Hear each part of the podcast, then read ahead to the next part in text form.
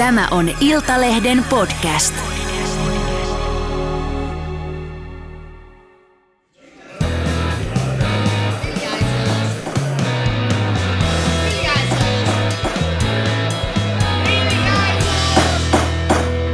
Politiikan puskaradio. Studiossa Marko Oskari Lehtonen ja... Juha Ristamäki. No niin Juha, Juhasta puheen ollen keskustan eduskuntaryhmän tuoren puheenjohtaja Juha Pylväs laittoi sitten isomman vaihteen silmään tuolla Seinäjoen kesäkokouksessa ja puhui tämmöisistä sosiaaliturvalla loisivista elintasosurffareista. Niin oliko tällä Pylväs-Juhalla sitten väärä puhe mukana tuolla Seinäjoella? En tiedä, mä muistelisin, että joskus aikanaan kun olin Balkanilla hommissa, niin servokraatiaksi kai Juha tarkoittaa soppaa, mutta tota, en nyt tässä väitä, että kyseinen Juha olisi mitään erityisesti soppaa ottanut, että hän on kuitenkin vakavahenkinen keskustalainen, mutta mä epäilen, että siinä on semmoista hieman semmoista niin kuin hakua nyt keskustalta, koska he ovat kipuilleet sen kanssa, että äänestäjiä on mennyt perussuomalaisten puolelle, niin, niin, tässä yritetään nyt hieman niin kuin ajaa kaksilla rattailla, että puheenjohtaja Saarikko selittää kauniita asioita ja puhuu, puhuu, puhuu kauniisti tota, yhteistyöstä ja ihmisoikeuksista ja siitä tästä ja tuosta, mutta sitten uusi eduskuntaryhmän puheenjohtaja on lähtenyt ottaa vähän semmoista rapsakkaammalla otteella ehkä houkuttelemaan persuihin livahtaneita äänestäjiä takaisin. Niin, tässä on varmaan tämmöinen legendaarinen good cup, bad cup tyyppinen tota, parivalekka, niin onko nyt Juha Pylväs sitten tämä niin sanottu paha poliisi, joka, joka tota, yrittää päästä Mauri Peltokankaan kanssa tonne käräjäoikeuteen? Niin, hän tosin kuten huomasit, hän vähän pahoitteli tätä sanamuotoa kyllä jäl- jälkikäteen, mutta asiassa hän ei peräänny, että, että tota, se on mielenkiintoista nähdä, että johtaako tämä hänen osaltaan käräjäoikeuteen, että kyllähän varmasti valtakunnan syyttäjän pitäisi tämä ainakin tutkia. Niin, näissä tapauksissa tietenkin, kun tämä nyt oli tämän viikon, ehkä vähän köyhemmän uutisviikon yksi tämmöinen isompi poliittinen soppa, jonka Juha Pylväs sitten onnistui Seinäjoella keittämään, niin niin ehkä tässä niin kuin Peltokankaan tapauksessa, näissähän molemmissa puhuttiin sanatarkasti loisivista elintasosurffareista, ja toinen on nyt tosiaan syyt, syyte on nostettu Peltokangasta vasta elokuun alussa, niin tota, siinä Peltokankaan tapauksessa, sähän sitä ansiokkaan jutun teit Juha, niin, niin tota, siinähän puhuttiin tämmöisestä niin kuin Mogadishun murteesta, ainakin tässä toisessa äh, päivityksessä, mikä sitten taas viittaa suoraan somaliväestöön. Kyllä. Niin tavallaan tästä varmaan päästään siihen, että kansanryhmää vastaan kiihottaminen. Ää, niin en tiedä sitten, että ketä, ketä vastaan kiihottaa Juha Pylväs täällä. täällä. Se on hyvä hän kysymys. Tietysti, tietysti voi, voi ajatella, että, että esimerkiksi surffarit on kansan osa. Niin. Että voihan se olla, että surffarit ovat loukkaantuneet myös. Oli mitä oli, mutta se on pommi varmaan, että jokuhan tästä on loukkaantunut. Kyllä, mutta se, se on kyllä täytyy sanoa, että, että Juha Pylväs, mies Ylväs, niin hänestähän Helsingin Sanomat teki aikana iso jutun, että hän on Suomen tuntemattomin kansanedustaja. Niin tämän viikon jälkeen hän ei kyllä taatusti ole Suomen tuntemattomin kansanedustaja, että arvaakko paljon tämmöinen niin kuin imakon nostaminen tai ehkä tässä tapauksessa on väärä sanoa imakon, mutta sanotaan tunnettuuden nostaminen olisi maksanut, kun olisi ostanut sen tekiriltä tai mainostoimistolta. Siinä ei välttämättä 50 000 euroa olisi riittänyt. Tota, Pakko kysyä sulta Juha, tunnet erittäin hyvin eh, keskustan eh, kuviot kuin omat taskusi, jossa, jossa on eh, nöyhtää lähinnä. Olisiko Kepun edellinen ryhmyri Antti Ajolähtö Kurvinen käyttänyt tällaista retoriikkaa sanoissaan? Ei. Tokihan Kurvinenkin on varmasti semmoinen kansan syvien rivien ja Etelä-Pohjanmaalta, kun hänkin on kauhavalta kotoisin, niin hän varmasti ei ole mikään niin kuin sanotaan maahanmuuttofantsuilija, mutta niin kuin eihän hän tämmöistä kieltä olisi käyttänyt. Paitsi hän on juristi, että hän varmasti myös siinä mielessä tietää ja ehkä aistii vähän paremmin tuota, myös nämä rajat, että missä puheiden niin kuin laillisuuden harmaalla alueella ruvetaan liikkuun, että, että Pylväshän kuitenkin on niin kuin maatalouskoneyrittäjä, että ehkä hänellä ei ole ihan tämä lainsäädäntö niin kuin siinä mielessä tältä osin tuttua, mutta epäilenpä, että pikkuhiljaa rupeaa olemaan tuttua. Laitetaan nyt he asia, asia pakettiin kerralla. Ovatko turvapaikanhakijat sitten keskustan mielestä ö, sosiaaliturvalla loisivia elintasosurffareita vai ei? Annika Saarikkohan nyt sanoi, että Pylväs vastaa itse omista sanoistaan, no shit Sherlock, mutta niin kuin, Saarikon keskustahan ei tämmöistä julki sano, eikä olisi varmaan sanonut Kurvinenkaan, mutta mitä, mitä mieltä sä nyt oot Juha? Onko keskusta oikeasta tätä mieltä, mitä, mitä nyt Pylväs sanoi ääneen? Se on hyvä kysymys, koska, koska mitä tuosta asiasta tämän pylvään, vai lausutaanko se pylväkseen? Meidän täytyy varmaan tehdä tästä li- linjanveto tässä ohjelmassa myöhemmin. Puhutaan tässä ohjelmassa nyt pylvään, tai myöhemmin oikeastaan, jos onkin pylväksen. Niin tota, tämä pylvään kannanotto, mitä kuulin, että keskustalaisten kenttäväki kävi esimerkiksi omissa WhatsApp-ryhmissään keskustelua, niin sitä keskustelua seuraa, en itse valitettavasti ole siinä WhatsApp-ryhmässä, niin tota, luonnehdittiin, että kaksi kolmasosaa keskusteluun osallistuneista oli sitä mieltä, että se pylvään ulostulo oli hyvä ja yksi kolmasosa oli sitä mieltä, että se oli huono ja rasistinen. No, se tarkoittaa käytännössä sitä, että, että varmasti siellä keskustan kenttäväen keskuudessa on ollut niin kuin, koettu, että he ovat joutuneet hallitusvastuussa ja varsin kovat vihreitten ja vasemmistoliiton ja demareittenkin kanssa vastuussa, niin he joutuvat vähän tuolla maaseudulla ikään kuin, niin kuin kädet, kädet niin kuin yrkkiin puristettuna taskuissa niin kuin taisteleen perussuomalaisia vastaan nimenomaan näissä maahanmuuttolinjauksissa. Ja nyt he tavallaan, joku tunnettu keskustalainen ikään kuin sanoitti hieman sitä ajatusta, mikä ehkä siellä kentällä kuitenkin niin kuin muhii. Eli siinä mielessä voidaan sanoa, että se varmasti niin kuin kuvastaa sitä keskustankin kentän niin kuin ajatuksia. Ja noin niin kuin vakavammalla poliittisella tasolla se tietysti kuvastaa myös sitä, että väistämättähän myös niin kuin keskusta, SDP etunenässä niin joutuvat niin kuin ottamaan varmaan aika piankin tuleva, lähitulevaisuudessa niin kuin kantaa näihin maahanmuuttokysymyksiin, koska meidän nämä verrokkimaat, niin kuin Ruotsi, Tanska, niin nehän ovat tota, koko ajan niin kuin pikkuhiljaa kiristämässä omia maahanmuuttolinjauksiaan. Niin tämähän on väistämättä meilläkin edessä, että ei se, ei se että perussuomalaiset puhuu sitä niin kuin leipälainaa ja nyt kokoomuskin on puhunut, niin väistämättähän muutkin puolueet, siis sanotaan hallituksessakin olevat puolueet, joutuvat siihen ottaan kantaa. Mitä luulet, että Riikka Purran perussuomalaisessa ajateltiin, että oli aikamoinen voitto heille, että keskusta käytti tällaista termiä. Ja keskustan eduskuntaryhmän puheenjohtaja käyttää termiä loisiva elintasosurffarin. Tämä oli varmaan niin kuin perussuomalaiset laskita varmaan voitoksi. Mä luulen jo, että tavallaan, tavallaan sehän tietysti perussuomalaisessa maailmassaan se näyttäytyy siltä ja sillä tavallaan he haluavat sen selittää, että no katsokaa nyt, nyt kepulaisetkin on tullut meidän linjoille ja, ja, ja, ja samaan näytti tuossa sosiaalisessa mediassa ole, olevan myös siltä osin, että kun suuresti arvostamamme tasavallan presidentti Sauli Niinistö piti puheen ja hän siinä niin kuin kuin kävi myös tätä maahanmuuttoproblematiikkaa läpi ja jotenkin lausui niin, että loppujen lopuksi niin kuin Suomenkin pitää pitää kiinni niin kuin omista intresseistään. Se ei ollut sana, sanamuoto ei ollut tämä, mutta ajatus oli tämä. Niin senkin perussuomalaiset ikään kuin käänsivät niin päin, että no katsokaa nyt, että presidenttikin on tullut meidän linjoille. Mm. Eli tavallaan se maahanmuuttokysymys on semmoinen, että, että mitä tahansa sitä puhutaan, niin perussuomalaista yrittää ikään kuin omia sen itselleen, koska se on heidän niin kuin ilmaherruus ollut siinä asian, siinä asian niin kuin tiimoilta. Mutta tässä tullaankin siihen mielenkiintoiseen pointtiin, että jos ajattelet, ajattelet vaikka vihreitä, niin he ovat yrittäneet omia itsellensä niin kuin ympäristö- ja ilmastoasiat. No heidän kannatuksensa on 11-12 prosenttia, koska suuret puolueet ovat yhtä lailla ottaneet ne asiat niin kuin omille keskeisesti agendalleen. No on mielenkiintoista nähdä, että nyt kun jos tämä maahanmuuttokin ja kiristykset nousee muidenkin siis niin kuin isojen puolueen, vanhojen, vanhempi, vielä vanhempien isojen puolueiden keskeisesti agendalle, niin millä tavalla se on enää niin kuin perussuomalaisten yksinoikeus? Eli se voi itse asiassa niin kuin loppujen lopuksi tavallaan niin kuin toimia heitä vastaan niin kuin pitkällä juoksulla. Mutta toisaalta tavallaan he, heidän niin kuin hyödykseen, koska sitähän he tavoittelee, että puheen parsi – tapa puhua näistä asioista muuttuu ja kovenee. Tällaiset termit niin kuin loisivat elintasosurffarit, haittamaahanmuutto, tämän tyyppiset niin kuin, tämmöinen retoriikka yleistyy ja tulee niin kuin norm, normaaliksi puhetavaksi politiikassa, niin se ei välttämättä heitä kuitenkaan niin haittaa, jos he ovat ei sillä se, asialla. Ei, ei se heitä haittaa, ja tietysti, tietysti onhan siinä se, että,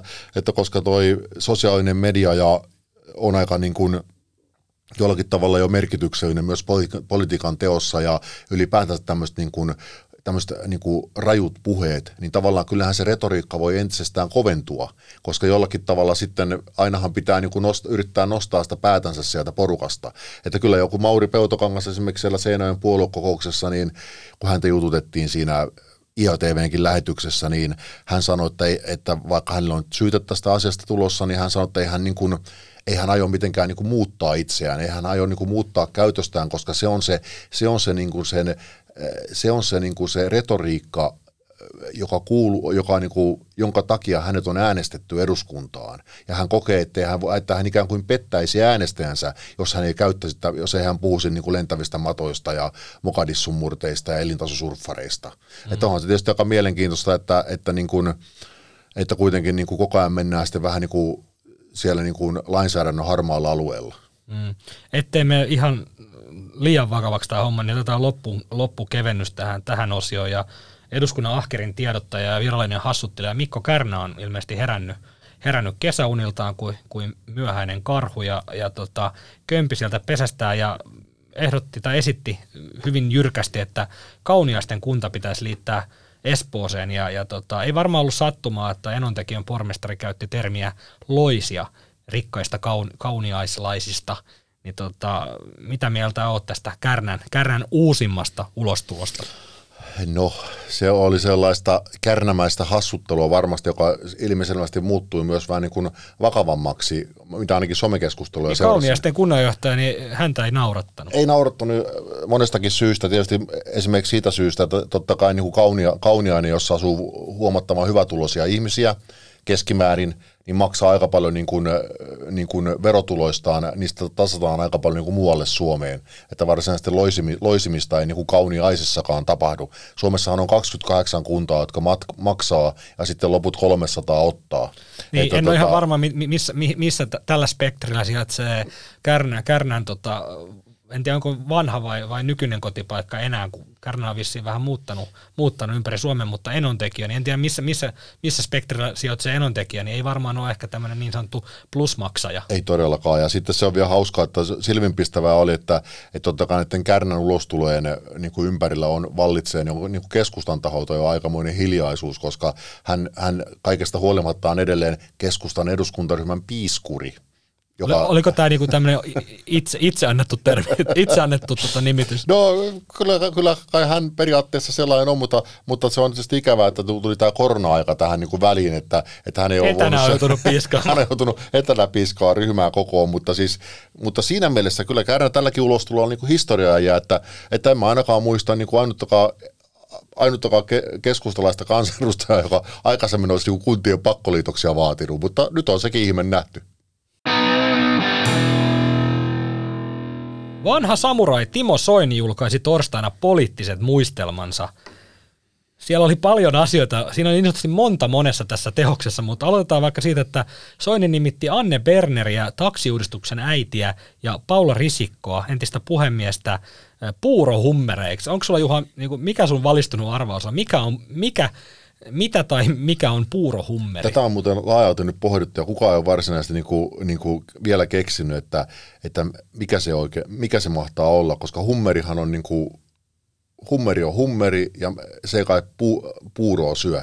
Mutta, mutta siis se on niin kuin, var, en tiedä, se on varmasti joku tämmöinen, joka niin kuin, olisiko se joku tämmöinen jotain ikään kuin, jota tulee paljon puhetta ja sitä ei saa kuriin. En tiedä, mitä hän tavoitteli siinä, mutta tota, niin, siellä tuli vaan mieleen, että onkohan se Soini, Soini rakentanut kirjansa, että hän on keksinyt ensin, koska se on totta kai soinimaiseen tapaan täynnä näitä one-linereita ja puurohummeri letkautuksia. Hän on varmaan ensinnä kirjoittanut ne, ja sitten hän on rakentanut tarinan niin kuin sen ympärille. Niin, miettinyt, että käynyt läpi noita vanhoja kollegoita, vaikka ministeri, eri ministereitä, kuka, kuka heistä voisi olla puurohummeri? kyllä, kyllä. En, en tosiaan tiedä, mutta tämän, tämän Soinnin muistelmateoksen ehkä, ehkä mielenkiintoisin paljastus liittyy perussuomalaisten entiseen sosiaali- ja terveysministeriin Hanna Mäntylään, joka erosi ministerin tehtävästä vuonna 2016. Julkisuuteenhan Hanna Mäntylä ja perussuomalaiset kertoi tämmöisen nyyhkytarinan, että Hanna Mäntylän läheinen oli sairastunut ja tämän takia Hanna Mäntylä sitten koki, että hän ei voi jatkaa ministerinä, että hänen paikkansa on sitten perheen ja läheisen tukena. Mutta tota, Soinin kirjassa Soini kertoo niin kuin hänen versionsa tästä, miksi Hanna Mäntylä erosi. Ja se ei suinkaan liittynyt tähän nyyhkytarinaan, vaan ihan siihen, että Hanna Mäntylä ei yksinkertaisesti pärjännyt ministerinä. Kyllä. Joo, näin se on. Se oli sinänsä niin kuin silloin aikanaan, kun Hanna Mäntylä erosi, niin sitähän hieman niin kuin, äh, ihmeteltiin, mutta tietysti koska nämä on yksityiselämään liittyviä asioita, niin eihän sitä nyt varsinaisesti mitenkään ruvettu selvittämään, että onko hänen niin kuin, lähiomainen niin kuin vakavasti sairas vai mikä, mikä tässä on taustalla. Mutta olihan toki silloin jo niin kuin nähtävissä se, että, että, tota, että Hanna Mäntylä ehkä, ehkä niissä isoissa asioissa niin kuin vaikutti hieman epävarmalta. Mutta eihän toki ensimmäinen ministeri ole, joka on vaikuttanut epävarmalta. Ei, ei tosiaan, mutta Soinin paljastus oli siis yllättävä sikäli, että jos missi pärjää, ministerinä, niin miksei sitten erottisia hepeneitä aiemmin myynyt perushoitaja. No niin, eihän niin kuin, kyllähän ministeriksi on, on niin kuin ponnistettu hyvin erilaisista lähtökohdista. Kyllä, kyllä, kyllä, kyllä. Ja nämä edellä mainittu, ainakin se toinen, toinen heistä, niin käsittääkseni pärjäsi ministeri ihan kohtalaisesti. Että, että eihän se, vaikka olisi poliittinen broileri, niin eihän se takaa, että se sen paremmin pärjäisi missinä kuin alusvaatemalli. Joo, tosiaan Mäntylä oli 2000-luvun alkupuolella Lahdessa tämmöinen Kuppikoot-niminen alusvaateliike, jonka, jonka valikoimissa oli myös erottisia tuotteita. Ja tähän liittyy itse asiassa ihan hauska anekdootti. Silloin kun tämä Mäntylän ministeriero ja nämä asiat oli niin kuin Framilla, niin meillä täällä Iltalehden politiikan toimituksessa oli, oli pieni vedonlyönti ton edesmenneen Pekka Tiinasen kanssa, rauha hänen sielulleen, niin Pekka oli sitä mieltä, että jos alusvaateliikkeen nimi on Kuppikoot, niin ei, siellä myydään silloin alusvaatteita, mutta mä olin itse sitä mieltä, että kyllähän siellä varmaan on ehkä myyty vähän jotain muutakin. Ja sitä sitten selviteltiin ja lyötiin sitten jallupullosta vetoa, että minä sanoin, että siellä on varmasti ollut myös seksivälineitä tai tämän tyyppisiä asioita tarjolla. Ja Pekka oli kyllä vakaasti mieltä, että ei, eihän nyt herra Jumala ministerin entisessä yrityksessä ole semmoista voitu myydä.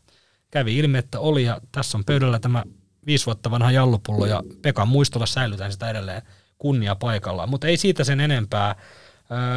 Tämän ministerieron jälkeen Mäntylä hankki itselleen pikapikaa Kandin paperit Lapin yliopistosta. Hän oli siis perushoitaja koulutukseltaan ja näiden Kandin papereiden hankkimisen jälkeen noin kuukausi myöhemmin hän löysi itsensä Strasbourgista, Euroopan neuvoston sihteeristöstä ja Timo Soini ja hänet sinne junaili. Näin kyllä, kyllä. Niin, niin, jos en nyt väärin muista, niin tämä tosiaan on niitä legendaarisia virkoja, jotka, jotka eivät siis synny sillä tavalla, että esimerkiksi tässä tapauksessa tämä organisaatio, Euroopan neuvosto ikään kuin kiljuen yrittää repiä jäsenmaista niin kuin parhaita kykyjä sinne työskentelemään, vaan tämä toimii niin kuin toisinpäin – että niin kuin, Kyllä, vira, että, vira, viralli, virallisesti juoksutus oli se, että sieltä tosiaan lähetettiin tämmöinen pyyntökirja, että voisimmeko saada joka juuri la, Hanna Mäntylän tänne meille. Helsingissä. Joo, voisinko saada juuri Hanna Mäntylän tänne meille kahdeksan tonnin kuuka, kuukausipalkalla ja kolme ja puolen tonnin verottomilla ö, olosuhdekorvauksilla, mutta tosiaan se niin varmaan meni, että Timo Soini sitten luottohenkilönsä Hanna Mäntylän sitten ohjasi ystävällisin lämpimin kätösin kohti Strasbourgin konetta, eli löydettiin sitten hänelle tällainen hyväpalkkainen virka tämän traagisen ministerieron jälkeen kyllä. pehmittämään tätä, tätä alastuloa. Mutta tosiaan tämä, tämä nimitys herätti kyllä ihmetystä, koska jos, jos ei pärjännyt sosiaali- ja terveysministerinä, niin siviilikriisihallinnan tehtävät tuolla Strasbourgissa, niin en mä nyt tiedä kuinka paljon helpommat ne välttämättä on. Mäntylästä tuli kertaheitolla Suomen parhaiten palkattu siviilikriisinhallinnan erityisasiantuntija ilman päivänkään koulutusta kyseiseen tehtävään. Se palkka oli tosiaan 8 tonnia kuussa ja päälle tuli 3600 euroa verottomia olosuhdekorvauksia, niin kyllähän tuommoisista olosuhteista pitää mun mielestä maksaakin. Toki ja täytyy muistaa, että olihan hän, hänkin ollut niin kuin kuitenkin perussuomalaisten eduskuntaryhmän jäsen, että sehän siihen aikaan oli tavallaan eräänlaista siviilikriisin hallintaa olla mukana siinä eduskuntaryhmässä, koska sehän oli alituisessa sotatilassa koko eduskuntaryhmä. Ja maksettiinhan siitäkin jonkinlaisia verottomia olosuhdekorvauksia, mutta ne maksettiin vaan sen tota, kulukorvauksen nimellä. Kyllä. Mutta jos se väärin muista, niin siinä oli myös se, että, että, täällä, että täällä, kun tätä sitten hieman selviteltiin tätä, tai selvittelit tätä Euroopan neuvostoa kuvioon, niin siinä jotenkin kävi ilmi, että, että oli myös aika vaikea niin kuin arvioida hänen suorituksiaan siellä Euroopan neuvostossa, koska häntä ei varsinaisesti ollut niin kuin, kovin paljon näkynyt siellä työpaikalla.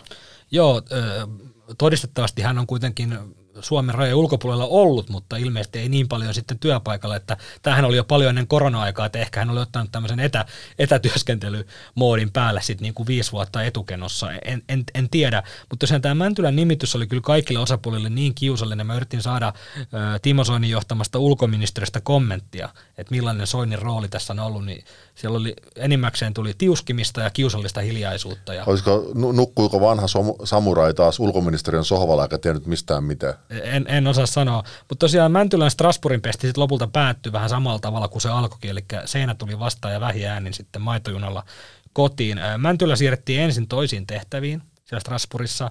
Ei tosiaan hänen työpanoksensa oltiin tyytymättömiä siellä. Ja lopulta Mäntylä pyysi sitten itse eroa ja palasi, Aha, palasi no niin. Suomeen tai, tai jäi Strasbourgiin, en tiedä, mutta hänestä ei ole, voi sanoa, että hänestä ei ole sen kommin kuultu.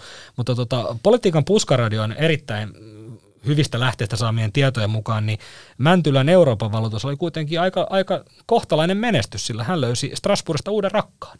No niin, mutta se on, se on ihan positiivista. Rak, rakkaudelle voimana kilauttaa yhdet jalluryypyt. Joo, love is all you need. mutta, tota, mutta se on itse asiassa, tuota, kun tämä tuli, tämä Soinin kirja tuli nyt ilmi ja siinä oli tämä tarina siitä, että hän ei siis pärjännyt ministerinä tai Soinin mukaan ei pärjännyt ministeriä ja se olisi todellinen syy.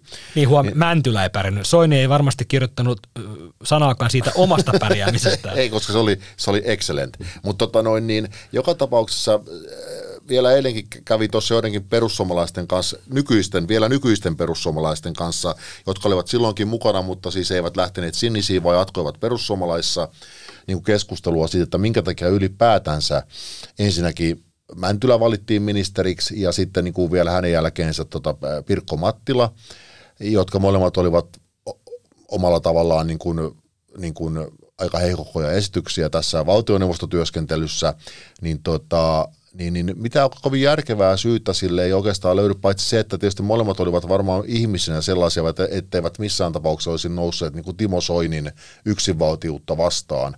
Ja toinen selitys on varmaan se, että, että tuota, että Mäntylähän oli Lapin vaalipiiristä ja tota, Pirkko Mattila oli sitten Pohjois-Pohjanmaan vaalipiiristä. Että ehkä Timo Soini ajatteli, nehän on keskustan keskustan vankkoja niin kuin kannatusalueita. Ehkä Timo Soini ajatteli, että kun saadaan sieltä ministeri, niin saadaan paljon ikään kuin perussuomalaisille näkyvyyttä siellä keskustan syvillä alueilla ja sillä tavalla niin kuin nostettua perussuomalaisten kannatusta.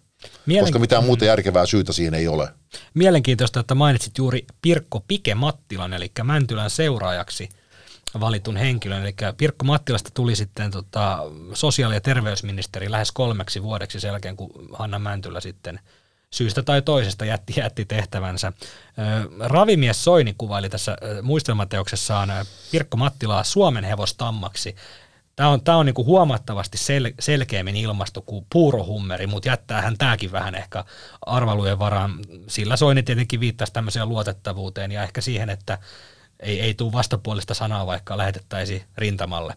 Öö, tosiaan Mattila toimi sosiaali- ja terveysministerinä lähes kolme vuotta ja hän jää poliittiseen historiaan kyllä ainakin omasta mielestäni yhtenä näkymättömimmistä ministereistä. Et nyt tietenkin Aino-Kaisa Pekonen on samassa tehtävässä jatkanut menestyksekkäästi tätä perinnettä, että ei näy eikä kuulu. Mutta tota, kansanedustajana Mattila sai nimensä kuitenkin lehteen todistettavasti ainakin kerran, kun hänet ja Vasemmistoliiton kansanedustaja Katja Hänninen poistettiin Ruotsin eduskunnan puhemiehen Urban Aalinin – isännöimältä juhlaillalliselta ja syy oli muita illallisvieraita häirinnyt käytös. Ei nyt mainita sitä, mistä tämä käytös saattoi johtua, mutta sanotaan näin, että pohja oli otettu. Joo, Muista, muistat se, varmaan tämän tapauksen. Kyllä muistan, joo, itse asiassa muistan sen sen takia, koska itse, itse selvittelin sitä asiaa ja soitin muun muassa ää, tuota, ää, silloiselle tuota, puhemiehelle Lohelalle, Maria Lohelalle. Joka oli antanut nuhteet ja poistanut. Joka, mm. Kun tuli vinkki siitä, että hän on nuhdellut nimenomaan mm. tätä, tätä Mattilaa ja Hännistä, mutta Lohelakin oli hyvin niin kuin vai, vaitonainen sitten niin kuin, niin kuin niistä syistä, vaikka tiedossa oli, että, että, tuota, että se oli johtu nimenomaan siitä, että oli vähän kuppia otettu ja, ja niin kuin häiritsevästi käyttäydytty siellä juhlaillallisella. No, sitten soittelin läpi niitä kansanedustajia, se oli muun muassa KDn Antero Laukkanen, joka kristitty mies, joka tietysti puhuu aina totta. ja tota, niin, niin, noin lähtökohtaisesti, niin kuin kristityt puhuu, niin tota, hän istui siellä, oli istunut siellä Mattila ja, Mattila ja tota, niin, niin, Hännisen vieressä. Hänkin, ei kyllä, mä kysyin, että oliko, oliko ne kännissä. Ei kyllä, en huomannut, en huomannut yhtään mitään sellaista, valehteli, siis puhui muunneltua totuutta – Tota niin, niin ei haluta antaa lähimmäisestään väärää, huonoa kuvaa. Ei, ja se kuvastaa totta kai myös sitä, että kun on tämmöinen kansanedustajaporukka porukka niin kuin reissussa, niin se on yleensä se periaate se, että se mitä, siellä reissussa tapahtuu, niin se sinne reissuun jää. Mitä, mitä tapahtuu Vegasissa, niin jää Vegasiin. Kyllä, mutta tässä oli se ongelma, että se tavallaan se asia sitten niin kuin livahti ikään kuin julkisuuteen, koska, koska Lohela joutui ihan niin kuin virallisesti puuttumaan puhemiehen ominaisuudessa siihen, että tämä kaksikko oli niin kuin aivan niin kuin toisella kierteellä kuin muut niin kuin siellä, siellä illallispöydässä. Mut jotkut vaan lämmittelee ennen suoritusta enemmän kuin toiset. Tämähän on ihan, ihan fakta. Mut tota, Muista, mutta mm. muista, muistanaanhan Mattila myös siitä, kun oli sitten myöhemmisenä, liittyi johonkin tähän sote, sote liittyköhän sote-kriisiin vai mihinkä, vai mikä, mikä kriisi oli, kun, kun tuota, niin, niin, puolivaltakunta oli sekaisin ja sitten soitettiin myös sosiaali- ja terveysministeri ja hän kertoi, että hän on vaan siellä Lapissa lämmittelemässä savusaunaa. Joo, en muista enää äkkiseltään mistä, mutta se Sipilä hallituskausi oli tietenkin, siinä oli, oli niin paljon erilaisia kriisejä, oli takakonttikriisejä ja muita, muita kriisejä, mutta tota, joo, kyllä mä tämän savusaunan muistan, että kun sosiaali- ja terveysministeriä oltaisiin tavallaan tarvit, tarvittu vähän kommentoimaan ja ta, olisi tarvittu vähän niin kuin rintamalle, niin hän oli siellä savusaunaa tota, lämmittelemässä, että sinänsä, sinänsä yritti tosiaan pysyä, pysyä myös tota, pois lehtien palstolta. Mm.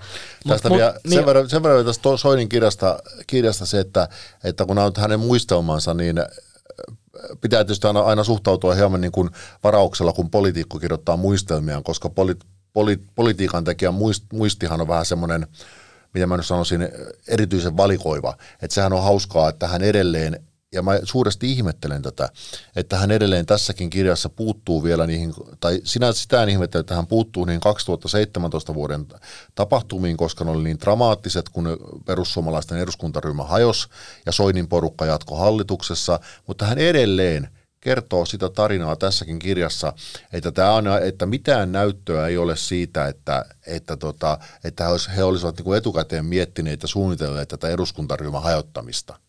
Siis tämä on, niin kuin aivan, tämä on hämmästyttävän koominen juttu sikäli, että, että niin kuin Lauri Nurmi teki niin kuin viikkoa ennen sitä Jyväskylän puolukousta tai puolitoista viikkoa ennen pu- mm. puolukousta nimenomaan hyviin lähteisiin, joita nyt ei voida tässä tietysti mainita, ja, ja lähdesuoja, ja senkään takia, että me emme niitä tiedä kaikkia, niin, niin tuota, nimiä, niin, niin teki jutun, jossa kerrottiin melkein kansanedustajan tarkkuudella, että mikä on se porukka, joka tästä perussuomalaisesta eduskuntaryhmästä irtoaa, jos halla voittaa. Niin siis, ja, ja, ja, ja, ja sitten se, että, että tämä soinilaisten porukka oli jo hyvissä ajoin onnistuneet, onnistuneet ikään kuin ujuttamaan omat niin kuin korvansa ja silmänsä sinne tota niin, hommafoorumin palstoille ja muualle, jossa kerättiin sitä porukkaa, joka tulee äänestämään, siis satoja, satoja mm. ihmisiä, joka tulee nostamaan Jussi halla tota niin, Sampo Terhon ohitse perussuomalaisten puheenjohtajaksi. Totta ja kai ed- oli valmistauduttu. Ja edelleen näiden vuosien jälkeen hän, hän edelleen niin kuin, niin kuin levittää tätä tarinaa siitä, että, että hän nukkui vaan ulkoministeriön sohvalla ja, ja tota niin, eikä tiennyt mistään asioista mitään. Että hän lähinnä niin kuin Vermon ra- raveissa veti munkkikahveja ja tota niin, niin oli täy, harvinaisen tietämätön. Ja hän viimeisten joukoissa hän sitten pelastautui tähän uuteen sinisten eduskuntaryhmään ja jatkoi ulkoministerinä pitkin hampain. Aivan samalla tavalla kuin Timo Soini ei varmasti lähettänyt Hanna Mäntylä Strasbourgiin Ei tietenkään. Ääreen.